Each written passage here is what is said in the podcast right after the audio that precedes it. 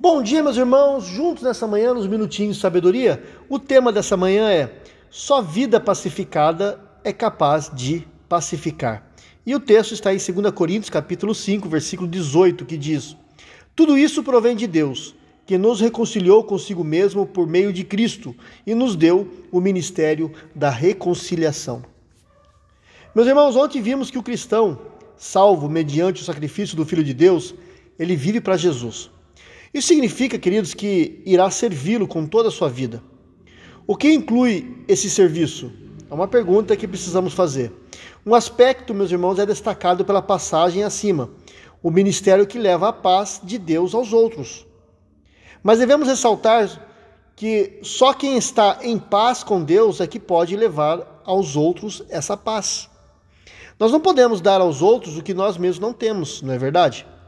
Conta-se que em determinada cidade havia um psiquiatra conhecido por sua competência.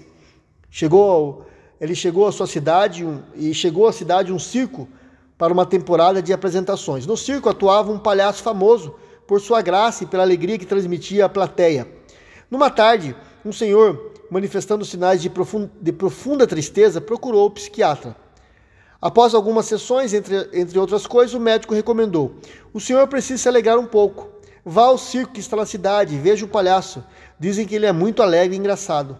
Ao que, o, ao que o paciente respondeu: Aí é que está. O palhaço sou eu. E eu não estou mais conseguindo transmitir alegria a ninguém. Que triste, não é verdade, meus irmãos? Mas é assim também.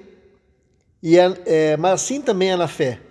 Não conseguimos levar a paz de Deus a outros se nós não experimentamos é, no coração essa paz. Por isso o texto diz que nós, nós recebemos o ministério da reconciliação, ou seja, essa é a tarefa que Deus nos deu.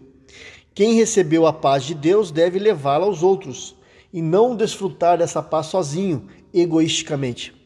Por isso, ore por pelo menos uma pessoa que você conhece, a quem poderia falar da paz que Jesus concede, lhe concedeu.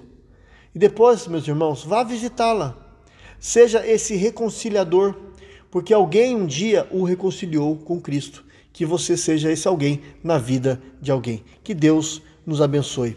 Pai, obrigado, Senhor Deus, por esse ministério. Nós temos a paz porque cremos no Senhor. É uma paz que excede o entendimento, uma paz que o mundo não pode dar. É uma paz, Senhor Deus, quando tudo está parecendo perdido, nós nos mantemos calmos, confiantes com os olhos do Senhor. Que possamos levar essa paz para aqueles que estão, Senhor Deus, é, debaixo de muita ansiedade e luta.